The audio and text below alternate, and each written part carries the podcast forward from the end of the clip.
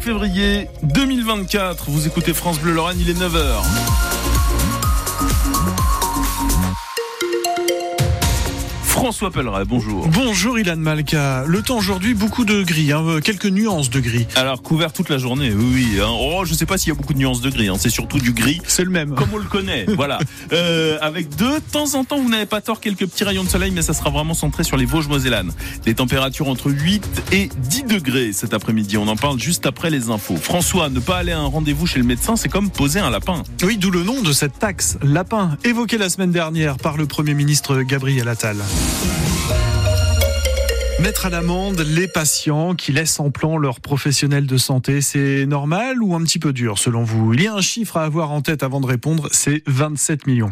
Oui, 27 millions de rendez-vous qui n'ont pas été honorés rien que l'an dernier en France. À Roseriol, près de Metz, Soline Guillaumin peut en avoir jusqu'à deux ou trois par jour. Néanmoins, euh, cette sanction financière n'est pas la seule solution pour cette euh, médecin généraliste. Elle est également porte-parole en Lorraine du collectif Médecins pour demain qui va dénoncer les faits? Qui va dénoncer euh, le, le fait qu'un patient n'est pas vu Est-ce que ça va être le médecin? Est-ce que ça va être la plateforme? Euh, Comment est-ce que cette taxe va être prélevée? Est-ce qu'elle va être prélevée euh, auprès du patient, auprès de son compte Sécu? Qui va le prélever? Est-ce que ça va être le patient? Est-ce que ça va être la Sécu? Il faut savoir qu'en avril de l'année dernière, en avril 2023, Gabriel Attal avait proposé une taxe de 10 euros dont sur les 10 euros, 50% revenaient au médecin et 50% à la Sécu.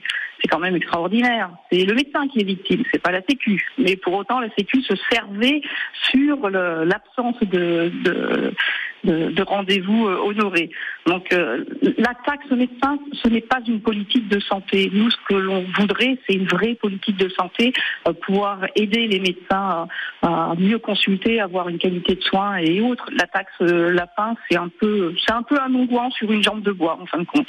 Soline Guillaumin, médecin généraliste à Roseriol et porte-parole en Lorraine du collectif Médecins pour demain. Elle était l'invitée du 6-9 ce matin à 8h moins le quart. toute son interview est déjà en réécoute sur francebleu.fr.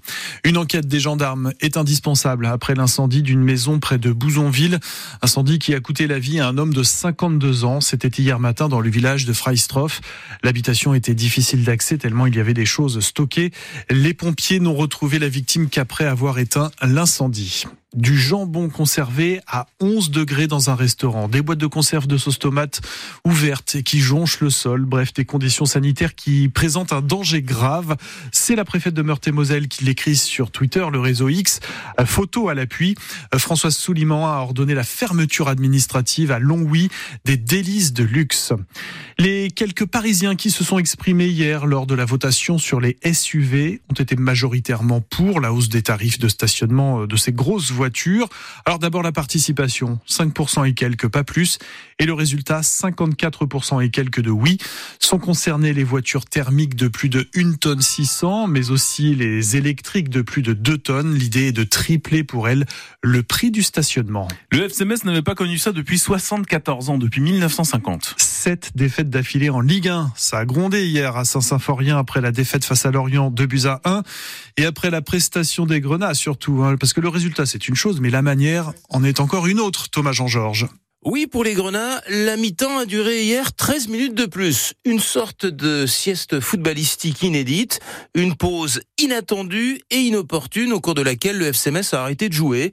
Durant cette séquence, les Lorientais ont monopolisé le ballon avec 87% de possession et les Messins sont devenus des piquets d'entraînement, des joueurs sans hargne ni réaction qui ont logiquement concédé un deuxième but des Merlus une piteuse entame de seconde période qui est totalement incompréhensible pour l'expérimenté défenseur grenat Ismaël Traoré. J'ai pas d'explication. À partir du moment où, comme on a pu le voir, où on se fait fixer et qu'il n'y a pas de, tout simplement pas d'opposition, bah c'est compliqué de d'exister dans dans un match de Ligue 1, tout simplement. Donc euh, donc voilà, il faut être conscient de ça faire en sorte de, bah, de trouver les solutions pour qu'on qu'on subisse plus ce, genre de, de, scénario. Mais maintenant, c'est c'est la prise de conscience et il faut que tout le monde euh, le fasse et que tout le monde en soit conscient. Et sans prise de conscience ni remise en question des joueurs et du staff, tant sur le plan psychologique qu'au niveau technique et tactique, eh bien le FCMS file tout droit, c'est certain vers la Ligue 2. Thomas Jean-Georges, et puis il y a eu des échauffourées à la sortie du stade entre des supporters et les forces de l'ordre. Alors ce soir, lundi, c'est Grely pour nous confier ce que vous pensez de votre FC Metz.